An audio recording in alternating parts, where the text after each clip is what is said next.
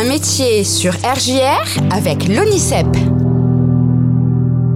Aujourd'hui, on va parler euh, du métier d'hydraulicien, hydraulicienne. C'est un ou une spécialiste de la mécanique des fluides euh, qui intervient dans la gestion de centrales hydroélectriques, de systèmes d'assainissement ou de réseaux d'irrigation et d'alimentation en eau potable.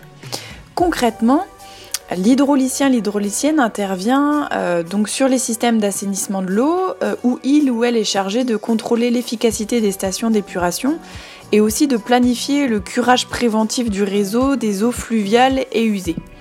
Dans le domaine de l'alimentation en eau potable, euh, il ou elle organise le service de, de distribution de façon à répondre 24 heures sur 24 aux besoins de la population. Concrètement, son rôle, c'est de concevoir et suivre la réalisation des réseaux d'approvisionnement, alors que ce, depuis la station de pompage jusqu'au robinet des usagers, de prévoir le comportement de l'eau dans un réseau de distribution, de calculer aussi les débits, les pressions et euh, le temps de séjour de l'eau euh, dans ce réseau.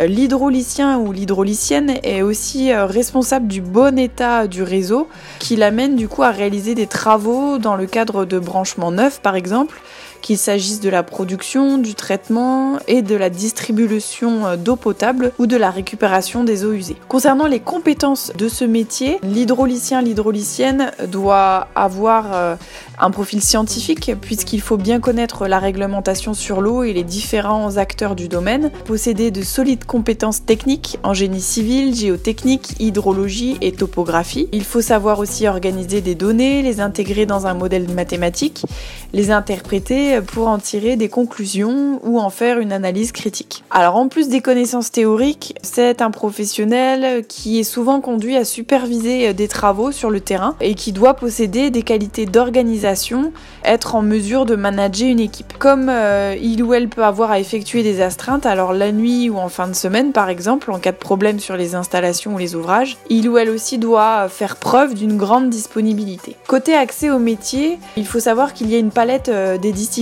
euh, énormes pour accéder à la profession d'hydraulicien, d'hydraulicienne.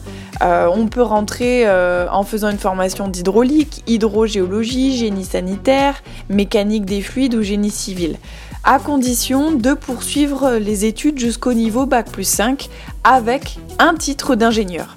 Alors les écoles d'ingénieurs proposent l'aménagement hydraulique comme option ou spécialisation et souvent en dernière année d'études. Il y a d'ailleurs une école qui est spécialisée sur les questions d'hydraulique qui est l'École nationale supérieure de l'énergie, de l'eau et de l'environnement à Grenoble. Pour en savoir plus sur euh, ce métier, n'hésitez pas à consulter euh, la fiche métier d'hydraulicien hydraulicienne sur le site www.unicep.fr où vous retrouverez euh, d'autres informations notamment sur les lieux d'exercice et le statut, la carrière et le salaire et n'hésitez pas aussi à consulter nos publications notamment les parcours de l'ONICEP.